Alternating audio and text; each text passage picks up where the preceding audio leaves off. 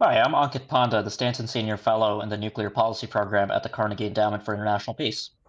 And I'm Jean Lee. I'm director of the Hyundai Motor Korea Foundation Center for Korean History and Public Policy at the Wilson Center. And Ankit, it is great to talk to you. And what I wanted to talk about today was this news that we got last night about some missiles that were fired from North Korea a couple days earlier. Can you talk me through this? I think it's such a great chance for me to get somebody who's an expert on what this means. Um, but I'm curious when you heard about this and what you think the significance is um, that we heard about it. I think it was I think it was the Washington Post that broke it last night. Yeah, so there was a lot that was unusual about this, right? Traditionally, or at least back in 2017 and even 2019, 2020, uh, whenever North Korea would conduct missile tests, we would usually immediately get an alert from uh, Yonhap News in South Korea, uh, usually via the South Korean Joint Chiefs of Staff. Uh, so basically, what happens is the North Koreans carry out a test, the South Koreans see it, they tell the press, and Yonhap reports it out to the world. That did not happen here. In fact, uh, this was highly unusual that we learned about a North Korean missile test um, more than a day after the fact, uh, without any leaks appearing in the South Korean, Japanese, or American press. Uh, but then it started to make sense uh, why this was the case. Um, so, you know, we should briefly talk about the difference between ballistic and cruise missiles. Cruise missiles, which is what the North Koreans uh, are thought to have tested uh, over the weekend, generally fly a lot lower. Um, they're often less um, obvious to uh, sensors, particularly land and sea based sensors that South Korea might have. Uh, but in this case, it looks like the South Koreans did see it, but it was simply a political determination, no, not to make a big deal about it. And the reason for that is um, UN Security Council Resolution 1718, which is sort of the bedrock of the current sanctions regime against North Korea, which prescribes ballistic missile testing activity and testing activity related to weapons of mass destruction, uh, but that resolution specifically doesn't say anything about cruise missiles, which is why I think when the administration came out uh, here in the United States, uh, you know, uh, we heard President Biden call it business as usual, and I think that's a defensible position, just given what we know about the nature of this test and what the Security Council resolutions say. So, just to clarify, you're saying that these cruise missiles wouldn't count as a violation of 1718, those UN Security Council resolutions.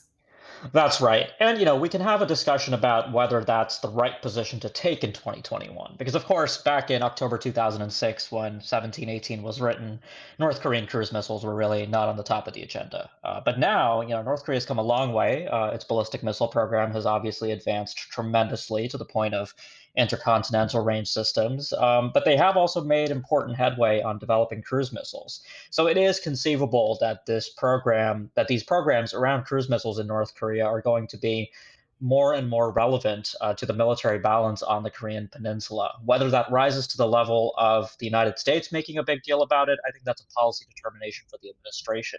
But really, as far as the ongoing policy review and things like that go, uh, I think the administration is uh, within their rights to basically claim that this is a so-called you know nothing burger that this doesn't actually affect uh, how the administration is going to come out on um, diplomacy with North Korea related to its nuclear and missile programs more broadly. Uh, so I think it is uh, it is reasonable to describe this as normal military activity in North Korea. What do you think the North Koreans were trying to signal or say with and I used to to be honest, I used to call these fireworks because we used to see them so regularly and they didn't elicit a strong response uh, under past US and South Korean administrations. But um, what do you think the North Koreans were trying to say with this? Also, you know, my theory of why North Korea tests missiles is that, you know, there's never one single explanation. Uh, and oftentimes when there is an easy explanation, it's probably not about the outside world. Uh, if, if and when these tests are about other countries, they are secondary to the North Korean sort of technical goals, right? The North Koreans uh, are, you know, Kim Jong un talks a lot about self reliant national defense and uh, scientific and technical advancements for applications uh, in defense science. So, to all those ends, the North Koreans conduct these tests um, when they need to, first of all, prepare the Korean People's Army for the operational use of these systems, or to simply develop and iterate on the technologies that they have. Where it does message to uh, South Korea or the United States, that's sort of an added bonus. In this case, I think uh, you know it probably wasn't really intended at anybody externally. If it was, we might have seen this test covered in North Korean state media, which it hasn't been so far. So that to me suggests that this is something that the North Koreans are trying to do internally. Uh, they also tested cruise missiles last April and last July, and those tests were also not reported in North Korean state media. So this seems like a quiet sort of developmental effort that they're carrying on um, behind the scenes. Absolutely. I think that's a good point. We did not see the pink lady on North Korean state TV. So this wasn't one of those events that they wanted to advertise broadly and claim as a success. Um, and, and it may leave a little bit of room for diplomacy, right? And, and it's so interesting because it is a form of, I don't know if we call it strategic patience, but it is a form of tolerance or patience. So it's interesting to see this.